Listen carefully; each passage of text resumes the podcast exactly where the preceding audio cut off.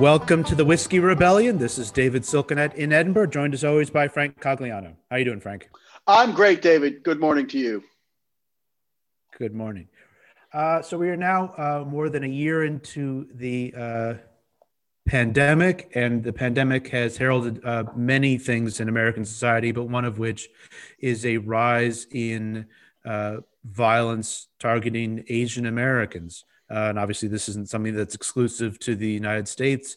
Uh, we've seen evidence of, of, anti Asian violence uh, around uh, the world as, as a product of the pandemic, but we thought we would try to sort of make sense of the history of discrimination and violence against Asian Americans in light of a really horrific series of events, including uh, a shooting, a mass shooting uh, a week ago in, in the Atlanta area. Yeah, that's right, David. Uh, although I think the point you just made is a good one. And unfortunately, right here in our own city of Edinburgh, there have been a number of incidents, including one involving a student outside the, the university library. So this is not, uh, this unfortunately is not something unique uh, to the United States uh, uh, in this particular moment. But there have been, uh, just to provide some context, there have been President Trump first used the term China virus in March of last year, in March of 2020. And between March of 2020 and February, the end of February in uh, this year, 2021, according to figures supplied by San Francisco State University, there have been 3,800 anti Asian incidents and attacks in the United States during that, that um, 12 month period. And that excludes the events of the, the, sorry, that figure excludes the events we've seen in the past month, including the horrific shooting series of shootings that took place uh, around Atlanta on March 16th. So there's been a real surge in the past year, which is why we want to provide some context for this uh, terrible trend. So, so David, uh, before we went on the air, you you and I were chatting about this. Uh, but believe it or not, listeners, we do prepare a little bit in advance. And um, one of the things you, you, you, mentioned to me, which was unknown to me, was the history of the term Asian American itself. So it might help in terms of unpacking this uh, and looking at the, the history of this uh, violence and discrimination to uh, talk a little bit about the origins of that term and, and how, how it's developed. Could you do that, please? Sure. So, uh, you know, the, the term Asian American as a as an identity uh, seems to have been created in 1968. So it's not a, a particularly old term, and it was created uh, by a pair of, of graduate students uh, at Berkeley, which is, a, is a, a, very large California. Is, is much of the story we're going to be telling, I think, today is about uh, the, the, the Pacific Coast in California in particular. Um, and it was an effort to try to unify different uh, Asian American communities and, and recognize that, that, they had more in common uh, than than they had separate. And, and the, the two uh, individuals uh, who were, were actually a, a, couple, one of whom was uh, Japanese American, one of whom was Chinese American, were Emma Gee and Yuji Ichioka, uh, and they came up with this term as, as sort of an alternative to to what was the sort of dominant umbrella term that was used at the time, which was Oriental, uh, which had all kinds of, of, of, imperial connotations attached to it and racist connotations attached to it. And so they wanted to create another uh, unifying term. And they were inspired very much by, by the other uh, civil rights movements happening in and amongst uh, around them. So they were inspired specifically by the, by the Black Power movement, by the American Indian movement, which in it, both of which in of themselves are efforts to sort of create unified communities. Um, we think about the American Indian movement, you know, it's trying to create a, a national identity, a unifying identity among among Native Americans. Um, you know, and the Asian American concept as, a, as a, an identity really sort of emerges starting in 1968 it takes a, a, while for it to, to gain traction as a as a label that people apply to themselves. Um, you know one the think important event in terms of, of, of it gets put on the census i think in 1980 as a category that you can can select uh, as your identity. Um, but it's really after the murder of vincent chin in 1982 that really pushes this as a as a as a kind of of political self identity uh, label and, and community. Frank, do you want do you want to talk about about Vincent Chin? Yeah, so so the murder of Vincent Chin is a really important moment in the uh, in this long sad history mm-hmm. of violence against Asian and people of Asian descent in the United States. And so in 1982, Vincent Chin uh, was murdered. He'd been out. Um, he, he, was murdered in Detroit by by two auto workers. And Vincent Chin had been out with some friends. They were at a strip club. It was his it was his bachelor party, and he uh, there were two auto workers there. Uh, an altercation took place, uh, carried on out into the parking lot. Uh, outside, Vincent Chin seems to have got the better of these two guys, and they hunted him for a couple of hours afterwards, and uh, eventually tracked him down and and beat him to death with a baseball bat. It was a terrible killing, and the uh, auto workers were seemingly motivated, and the research has shown this in the trial, uh, showed this, because they believed Vincent Chin, who was of Chinese descent, uh, was Japanese. And in the early 1980s, of course, um, the auto industry in the United States was facing pretty stiff competition from Japanese automakers. And there was a lot of antipathy, especially in Detroit, where the auto industry and, and in Michigan generally, where the auto industry is so important. Um, towards Japanese car makers at that time, and and so Vincent Chin was caught up in this moment of, um, if you will, international economic competition where he was, despite his Chinese origin, uh, misidentified as Japanese American. Not that that would have justified, of course, attacking him in such a way or murdering him, uh, but, uh, but but it was kind of symbolic of the kind of Asian American identity that was being imposed, or the kind of Pan Asian identity, if you will, that was being imposed on Asian Americans mm. by white Americans who didn't make make a distinction between it among them. One important thing to say about the, the Chin case, and one reason why it's such an important uh, turning point in the history of the Asian American civil rights movement, is his killers only received three years probation and a three thousand dollar fine for for murdering Vincent Chin, uh, which was. Well, is outrageous and was a real kind of miscarriage of justice, and that did a lot to uh, energize the Asian American civil rights movement uh, I don't know whether you have anything to add to that, David. Well, just, you know, one of the things that that if we look sort of earlier periods, and we'll get to earlier periods uh, of Asian American history and, and, discrimination and violence uh, later in the episode, is that, that you know before the 1960s uh, and before the, the murder of Vincent Chin, there were uh, and, and and to some degree still are, you know, animosities between different people of Asian descent uh, that that you know that, that the Asian American label is trying to overcome. You know, when we think about uh, Chinese American exclusion that we'll talk about in a few minutes, Japanese Americans didn't object to that.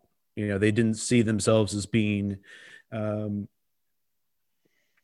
part and parcel of what was happening to Chinese, and they looked down on Chinese American immigrants, uh, and and so that sort of uh, unity among uh, people of Asian descent is a, a, at least a relatively recent um, development, although we do see hints of it definitely uh, earlier. And obviously, uh, we definitely also see evidence of white Americans conflating people of different Asian ethnicities um, throughout American history. So and as a writer to that, David. So sorry, as a kind of corollary to that, I would just add. Uh, sorry uh, to interrupt you. Um, that a lot of the antipathy towards the, the Chinese, in particular in California, during the middle and uh, uh, the middle and, and, third quarter of the 19th century, um, originated and was energized by other immigrant groups, particularly uh, so the California Workingmen's Party was led by a, by an Irish immigrant, and so so we although anti-immigrant xenophobia is a major theme of American history and has been particularly prominent in recent years, uh, not all immigrants necessarily. Um, it's it's problematic to lump immigrants together hmm. um, without without distinction, I guess. Oh, anyway, to be sure. Uh, carry on. Yeah, so let's go back to to the you know there's an Asian American history that goes back as early as you want to look, but but in terms of the large numbers of immigrants and how consequently, you know, the the violent response to it, I guess the 1850s is probably the place to start. Um, yes, that's right. I mean, yeah. there are. Go ahead, Frank. Uh, there are. Uh, sorry, David. Uh, there are um, small numbers of Asians in the United States and people of Asian origin uh, prior to the 1850s, but you get a surge in the aftermath in the aftermath of the discovery of gold in California, and and um, Asians are drawn to California for the same reason that um, Anglo Americans, white Anglo Americans from the eastern part of the United States, are drawn there. They're for the same reason that tens of thousands of Europeans and Latinos from, from places like Chile and Peru are drawn there. Um, migrants from Australia are drawn there. People go from around the world to, um, they head to the, the California gold fields, and we get uh, Asians coming, uh, Chinese in particular, in, in their in their thousands and tens of thousands. And so the California goldfields really are a kind of uh, polyglot and um, and quite diverse place, but there are tensions that come with that. Oh, to be sure, and you know it starts in it, with the gold rush, but then it sort of migrates to sort of all the adjacent industries, like the the especially the railroad industry, which employed thousands uh, of Chinese immigrants uh, in the 1850s and 1860s, um, and sort of later all the sort of ancillary uh, industries associated with that.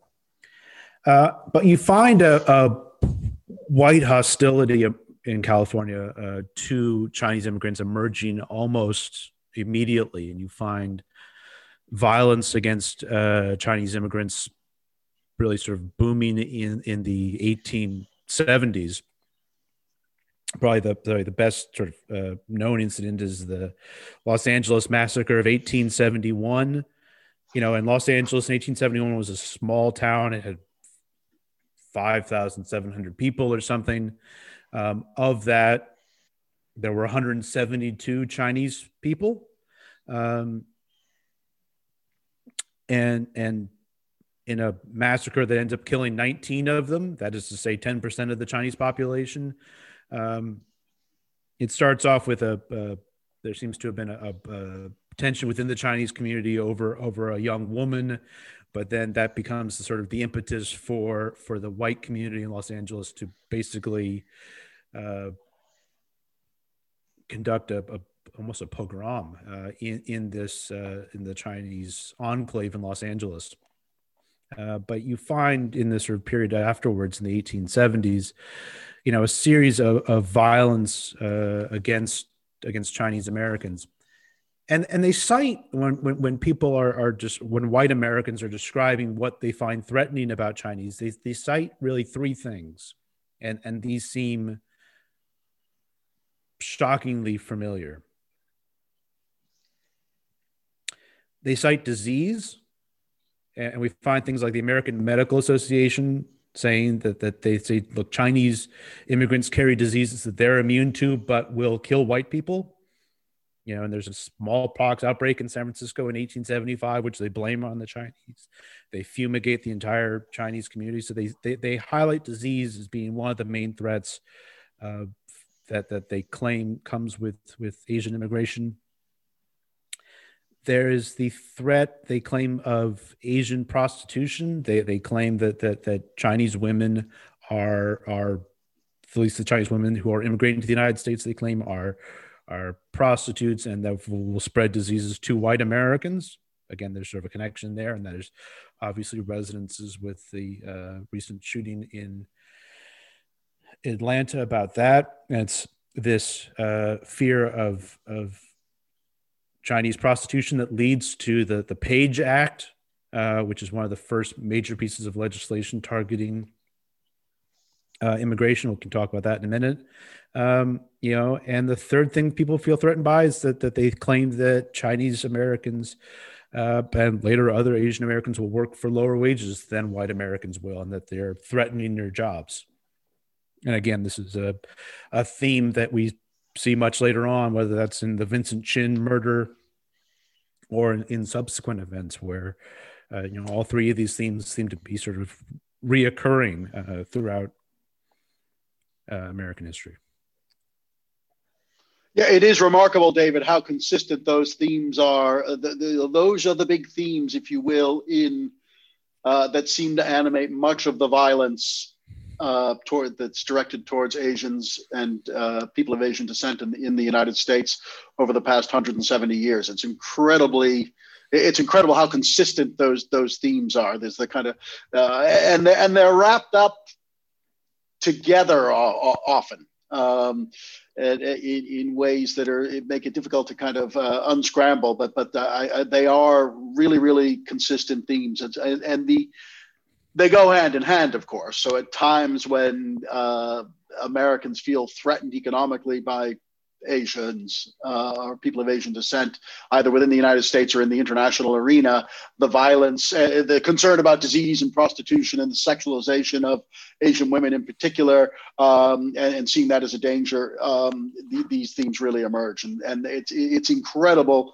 how consistent these themes are in, the course of American history. So I'm just, I it's a long-winded way of endorsing what you say. Uh, and, and, the Page Act, which you mentioned, is adopted in 1875, and it specifically targets and excludes Asian women, Chinese women from the United States, and, and, and on the grounds that, that they represent a threat, uh, that they are prostitutes, and they represent a threat to, well, a, a temptation to white men but also a danger to white women, undermining the virtue of white women, mm. and so th- their very presence, and and so th- so that's a very very consistent theme. But that causes its own problems because one of the one of the concerns that emerges in the 19th century is that these um, Chinese communities in, in the western part of the United States, in California, and then spreading eastward into the, the Mountain West, are often male dominated um, you've got large mm. groups of young men who themselves can't form families or have sexual outlets, and and look, and and so there's a kind of tension associated with that, which then leads to further persecution. So it's a very very uh, complicated and and um, well dangerous for the for Asian people uh, mix of mix of views going on there. I think, and there are a series of riots. So you mentioned the, the 1871 riot in, in Los Angeles. There are a series of riots in mm. the 1870s hmm. and 80s um, across um, the West, in particular. Uh, often mm. in my in mining towns. So you get there's a there's a riot in Rock Springs, Wyoming, in 1885, in which uh, 28 Chinese uh, people are killed. There's another one a couple of years later in in Oregon, where 34 people are killed, and there are a series of really pretty yeah. very violent mass killings that go on across the the the Pacific and Mountain West in the United States and up into British Columbia in the in the later 19th century. Yeah, 1885 seems to have been a particularly, you know, this seems to happen in waves, right? And 1885 seems to be one of those moments that is particular, there's there's particular violence against uh, Asian Americans. And you mentioned the Rock Springs, you know, massacre you know, and this is caused by by white miners in, in Wyoming feeling threatened by, by the presence of, of Chinese miners. But in that same year, you've got a series of cities in both uh, California and in Washington expelling their Chinese populations. So you find this in Eureka, California, uh, where the, the city basically tells the entire Chinese population, you guys have to leave now. And they actually put them on a steamboat to San Francisco and destroy all of their houses to make sure that they can't return. You find a similar event happening uh, in Tacoma, Washington, where the city decides that, that, look, we are we are going to the city who had a immigrant mayor, but a, a immigrant mayor from Germany, um, decided that they didn't want any Chinese population in their community. Um, told them they had to leave. About half of them left voluntarily, quote unquote, and the other half you know, on the day that they said that they had to leave, they drove them out of the city, forced them to go to Portland, and then set fire to all of their homes and buildings uh, to to ensure that they couldn't return, and to sort of erase any memory of that community ever existing in the first place. Um, and so that seems to you know, and you find similar kinds of events happening across uh, the Pacific coast. Uh, there also seems to be a spike in 1806, 1807 uh, of violence. 1906, um, David.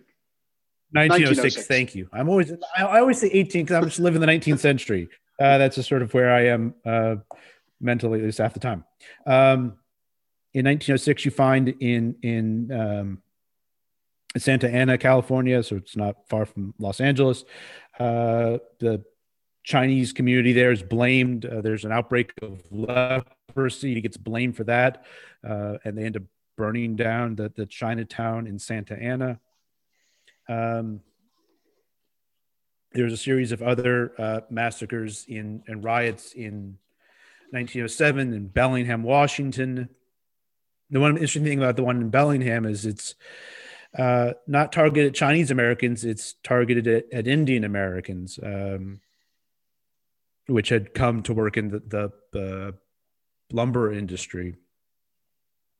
You found riots in, in uh, San Francisco against Japanese Americans. And so you're finding sort of a number of different Asian communities being targeted in that one year. And they all seem to be, you know, linked. Uh, there's an Asiatic exclusion leagues that forms in California, which starts to see the threat as being not just Chinese, but more broadly, uh, all people from Asia. And it's the, the San Francisco riot in particular that leads to the so-called gentleman's agreement between the United States and Japan that puts a halt to, to most Chinese immigration to the United States. Japanese. Japanese. Thank you. Sorry, my notes uh, here are all confused. Thank you.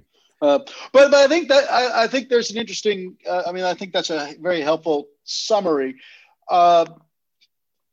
What we see by the early 20th century, I think, is fewer of these mass riots where, mm-hmm. where scores of people are being killed and a transition to much more formal legal restrictions.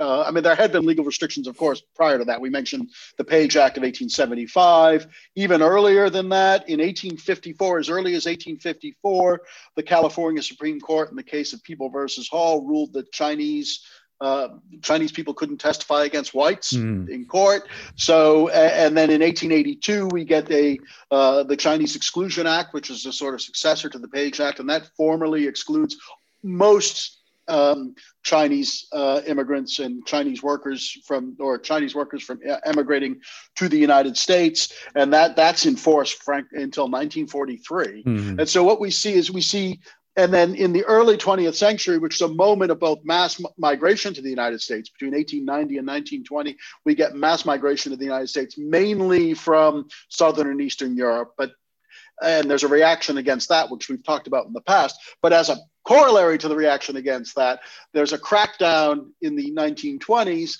that also includes and targets, arguably targets Asians even more so than it does people from Southern and Eastern Europe. Mm. And so there's an almost total ban from 1924 onwards um, uh, on, on Asian on Asian migration to the United States. But with these restrictions, there's a bit of a we don't see the kind of mass riots in the same way, at least for a few decades in the in the in the um, first half of the 20th century, in large part because the state is doing the work Hmm. that the right that, that mobs did in the 19th century. The state is doing that work, culminating, of course, the the the the, the, the epitome of all this, uh, uh, which will be known to many listeners, hmm. is the is the uh, Japanese the internment of Japanese Americans, 120,000 Japanese Americans um, from the west coast on the from the west coast during the Second World War um, 62% of whom were U.S. citizens, it should be said.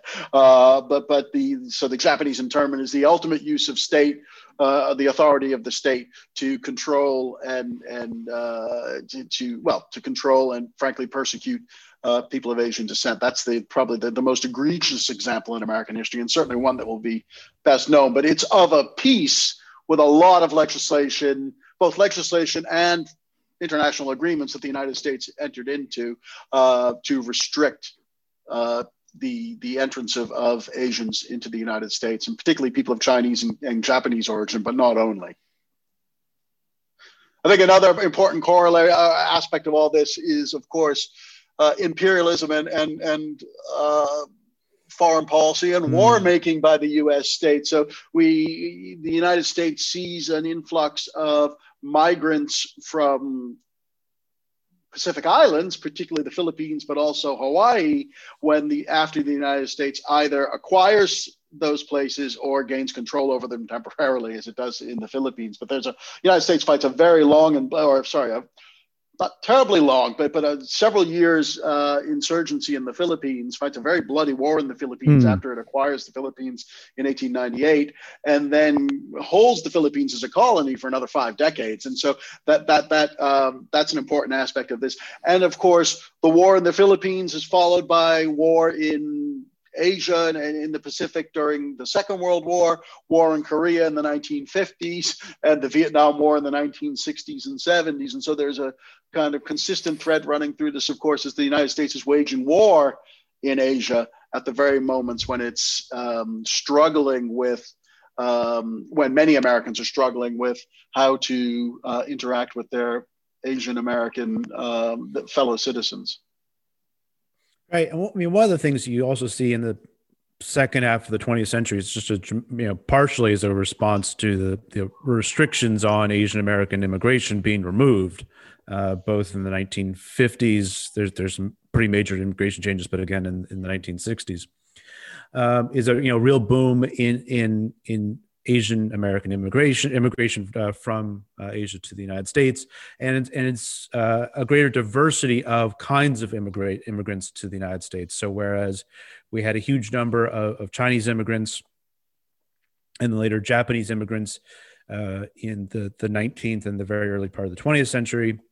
Uh, you know, in the second half of the 20th century, we're seeing a large number of South Asians, people from Southeast Asia, uh, and as you point out, lots of people from from Pacific Islands of you know from Indonesia and from from um, the Philippines and what have you, um, which has made the you know the Asian American community as as it's emerged in the especially in the 80s, 90s, and, and since then, you know, an extraordinarily diverse community uh, in terms of their country of origin. Uh, but also a, a, very diverse community in terms of their their socioeconomic status, you know their relationship to the United States as as a as immigrants. You know, some some of these immigrant communities are coming uh, as refugees. Some of them are coming uh, for education. Some of them are coming for other reasons. And so there's there's a huge diversity among the Asian American population, um, which I think is has been uh, maybe a, a, challenge in part for for for Asian American identity and for Asian American civil rights movements to sort of reconcile these various uh, components of, of the immigrant community. Well, and you know, that should be obvious in the mm. sense that uh, we don't we we intuitively know and i say we i, I mean we are middle-aged white american men so we're the wrong people to be discussing this but there's a kind of people have no problem in the united states distinguishing and recognizing and intuitively understanding that the experience of say irish immigrants in the 19th century and their descendants today mm. might have been different from that of jewish immigrants from Poland or Ukraine or Russia in the early 20th century who were fleeing anti Semitic pogroms or persecution. And pe- people get that, but we don't, many people don't make the same distinction or the same allowance for people from East Asia or mm. from Asia generally, which of course has a far greater variety of peoples than Europe does. And, and, and so it's, it's this, it's a little mystifying that people don't make that distinction, but, but, but, but they, they don't and i or i say should say some people and certainly not the kind of people mm. who engage in uh, you know the, the kind of the, the men who killed Vincent Chin or the, the people who are making who who tend to engage the, the white supremacists who engage in a lot of this um, anti-Asian rhetoric and in some cases violence don't seem to be making the, those distinctions. Yeah, I mean one, one of the more uh, pernicious and, and, pervasive sort of myths that developed in the later part of the 20th century is this this idea of of Asian immigrants as as being sort of model immigrants uh, or, or model minorities that that they were successful without affirmative action programs. At least certain segments of the Asian American community were, uh, and that was harmful um, to you know a number of different groups. That that that model minority myth that was harmful to to African Americans in as much as it was used as an argument against affirmative action, but it was harmful for you know Asian American communities, many of whom struggled with all kinds of discrimination in, in implicit and explicit ways throughout uh, the 20th century. Yes, that's right. I, uh, the, the model minority, the language of a model minority is often deployed um, again by white supremacists mm. to distinguish Asians from other minority groups, which they deem um, to be inferior, frankly. In order you say, well, they, they say to African Americans, mm. well, why haven't you succeeded? Like the so-called model minority have. Um, so th- this is a this is yeah, it's it's not good, David. It's not good. So you know, in, in we're now sort of in the in the midst of not only a, a year of violence against Asian Americans, but also a, you know a, a year of real concerted uh, Black Lives Matter protests. What's the avenue to sort of combat this the violence against Asian Americans and the, and the prejudice that Asian Americans have been facing, and what's the sort of role of of civil the civil rights movement in, in its various manifestations to to do that? Oh, thanks, David. Give me an easy question. Uh, this well, is. You're, you're, the smart one in the team, so that's why uh, I give you the hard. Yeah. Um, look, I, look. This is a really, really hard question because uh, on one hand, we're in a moment of particular um, sensitivity, awareness, hmm. militancy, entirely justified in my view, uh, uh, with regard to questions of race in the United States and frankly beyond. Hmm. Um, and this is exactly the moment when Asian Americans and and their allies should be demanding that you know this violence has to stop. This violence is unacceptable uh, under any circumstances. But the, you know, this the, the, the, shootings in Atlanta do seem to have been a catalytic moment um, for, for for many people, and I think that's probably a good thing.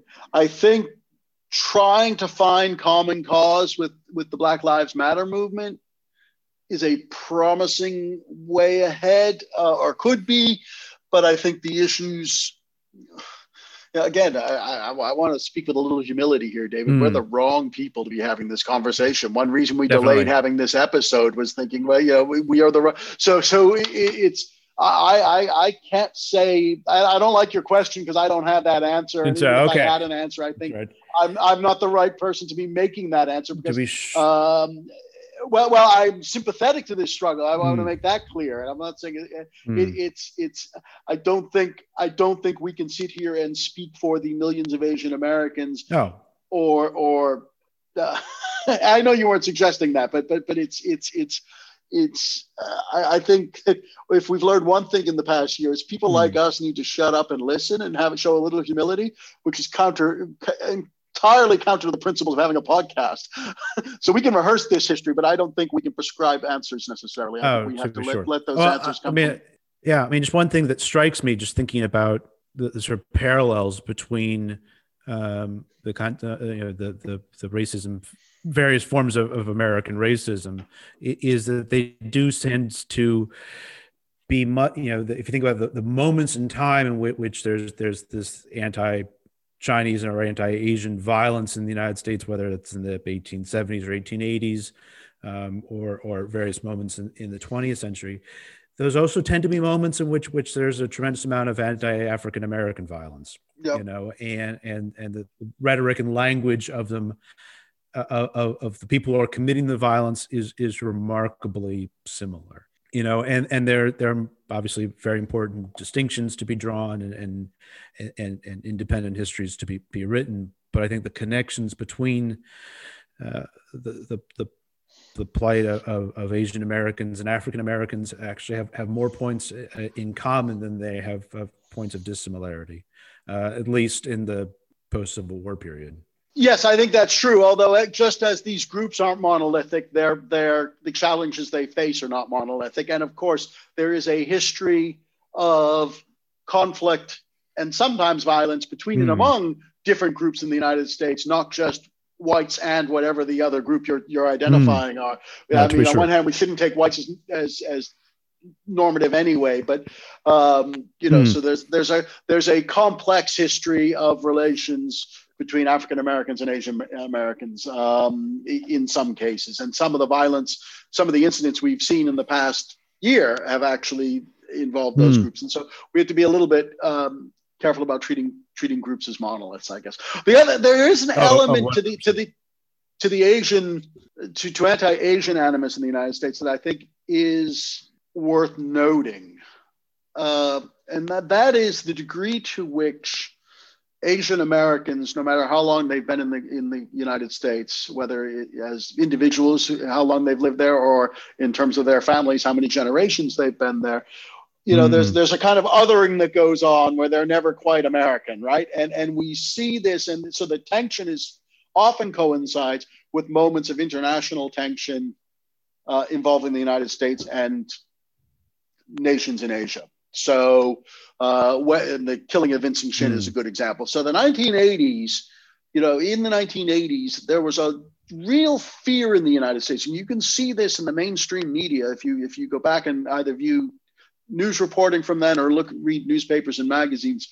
There's a real fear about Japan and the, and, you know, the, the uh, so-called descendants of Japan, and that Japan was going to su- surpass the United States. Mm-hmm. Um, and you see all kinds of manifestations of this in, in, in, in, popular culture as well. I think of the, the, the Michael Douglas film Black Rain. I don't mm. know if you've ever oh, seen oh, yeah, it. It's yeah. about this yakuza and all this kind of stuff. Uh, so there's a real fear about Japan, and that co- you know we we talked about the killing of Vincent Chin earlier, and so that coincided. The 80s were a very bad decade for um, Asian Americans in terms of violence against them. Uh, and at the moment, we have not only COVID, which the pre- which the former president, you know, has has did a very good job from a propaganda standpoint of associating with China in the minds of his supporters.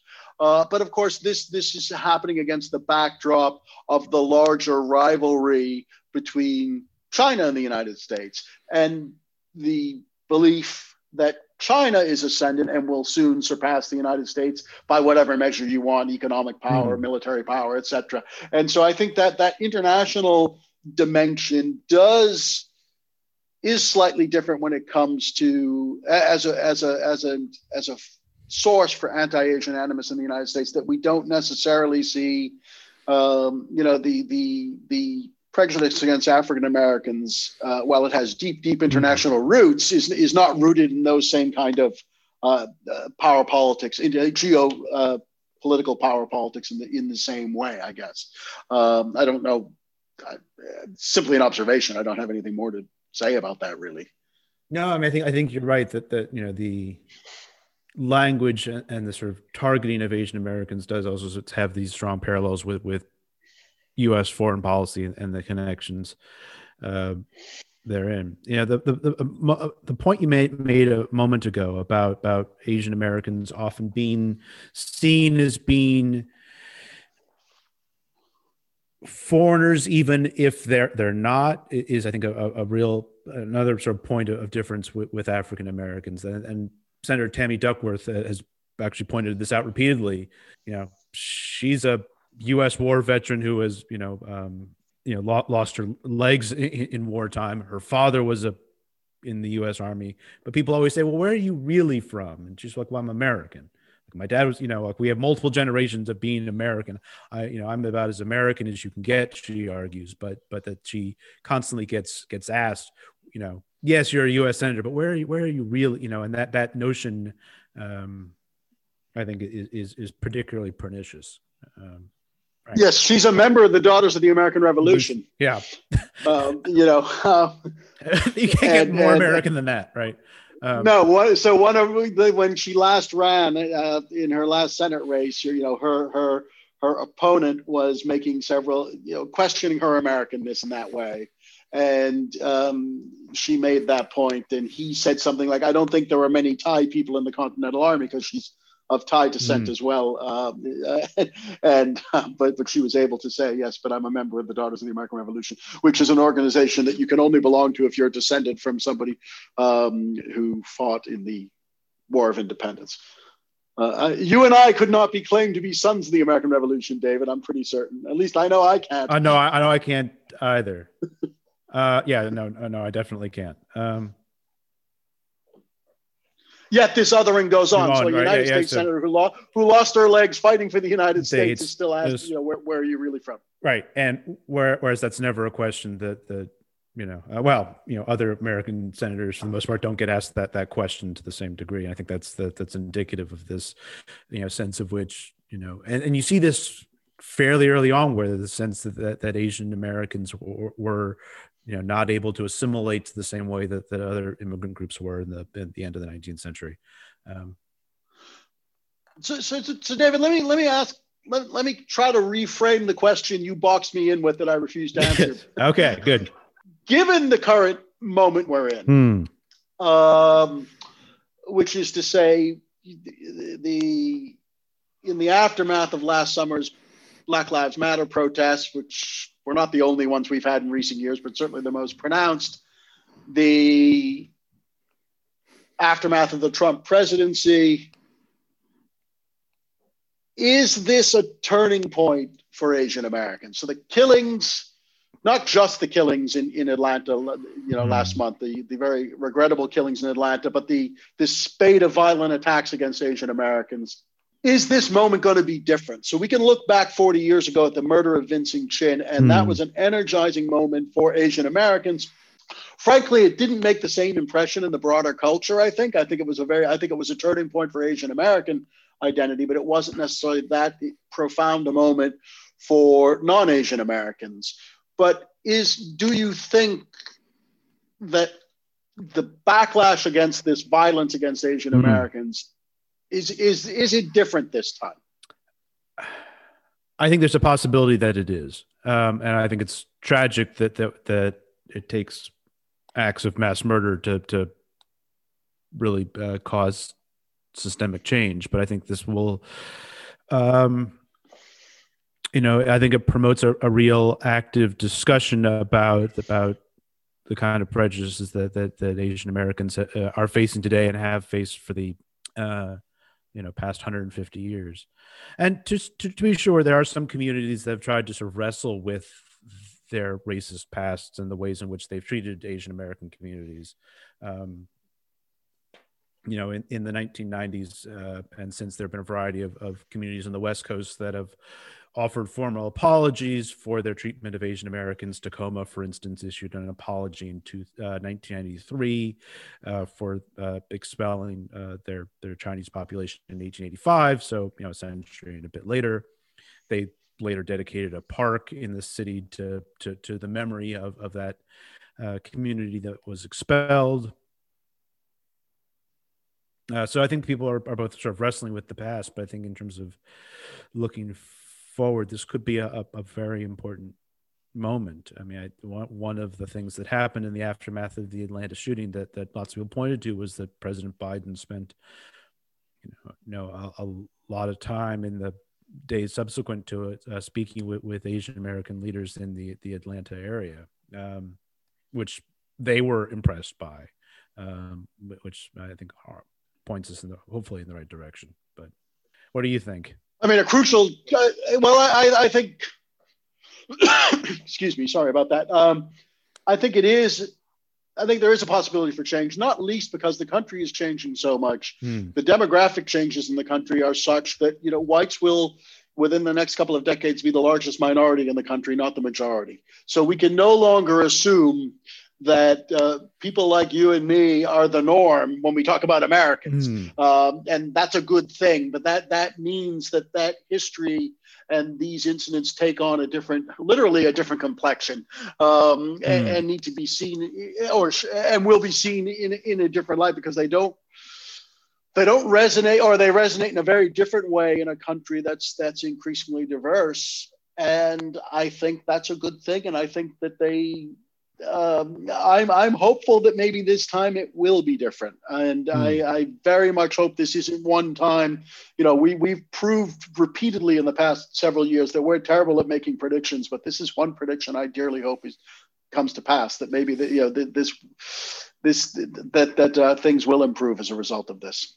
Yeah, I mean, I think the fact that they're you know the vice president is is of Asian American descent um, as well as African American descent. I think that's an, an, an, important milestone that, that that that should be you know noted upon. I think that's you know, in and of itself doesn't fix anything, but I think it's indicative of, of some of the changes that are the United States is going through and, and is will be going through in the in the years to come as as the demographics of the country change.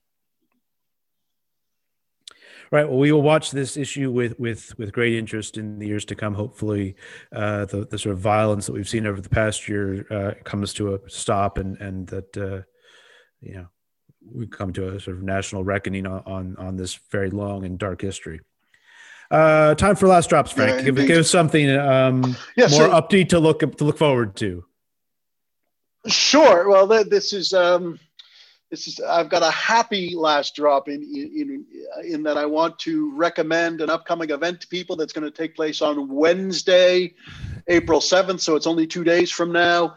Um, and it is an event which is going to be hosted by or presented by my my our colleague Rob Dunbar, who's professor of Celtic. Rob is a great, great guy, and I'm quite sure this is going to be a great event. I had a meeting with him last week.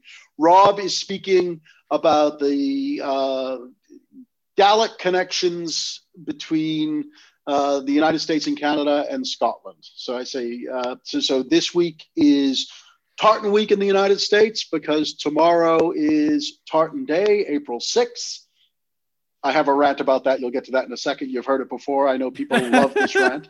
Um, some people tune in for this rant, but, but exactly. let me promote Rob's event first. So, so Rob, who's professor of Celtic here at the University of Edinburgh, will be doing an event on the connections between the Celtic connections between um, Scotland and the U.S. and Canada, and he'll be talking about Gaelic in the U.S. and Canada, but also the impact of scholars from the U.S. and Canada on the study of Gaelic and Celtic culture here here in Scotland.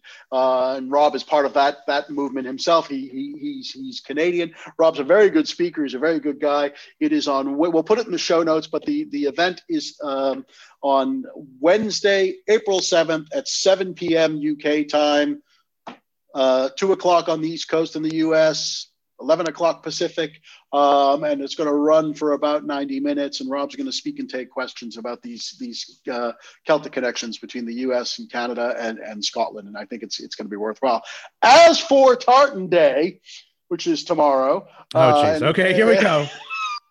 so this is my biannual. I do this twice a year. You, you, listeners will know this.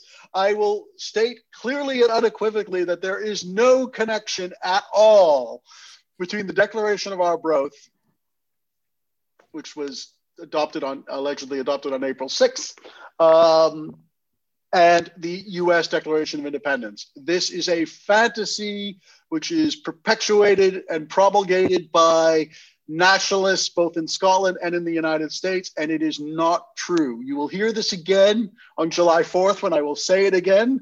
David has heard me say it more mm-hmm. times. He's probably got a drinking game based on it, but so so Tartan Week or Scotland Week, as we now call it, is fine. There's nothing wrong with celebrating Scotland's influence on the world and Scottish Scottish uh, North American connections. I'm totally fine with that. But this particular connection is a fantasy. It's not true. Don't let people say it to you. David, your last drop. You know, Frank.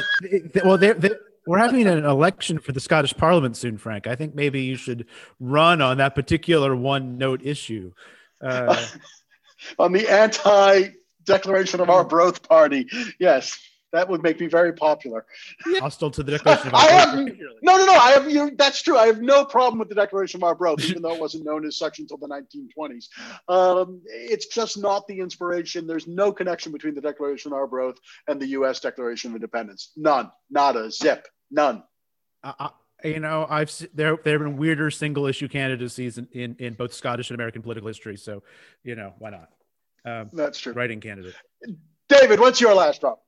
Uh, I want to point to an interesting article by Kelsey Miller, who I think is a, a journalist, uh, not a historian. But anyway, uh, it's about the history of the bathroom scale in the United States, which I thought was interesting because bathroom scales are you know ubiquitous, and I think uh, some people are are breaking theirs out of of, of uh, taking theirs out to try to sort of lose the weight people have lost or gained during the pandemic.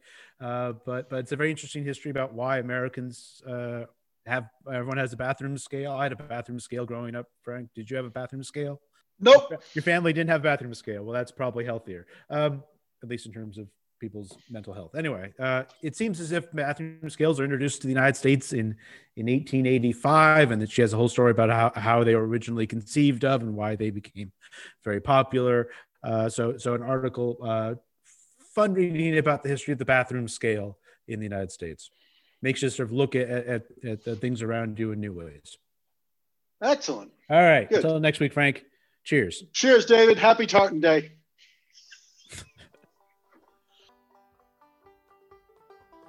The Whiskey Rebellion is hosted by David Silkenat and Frank Cogliano. David is a senior lecturer in American history at the University of Edinburgh, and Frank is Professor of American History and Dean International for North America at the University of Edinburgh. The Whiskey Rebellion is available on iTunes, Stitcher, and Podbean. You can follow the show on Twitter at Whiskey Rebel Pod and like the show on Facebook for updates about current and future episodes.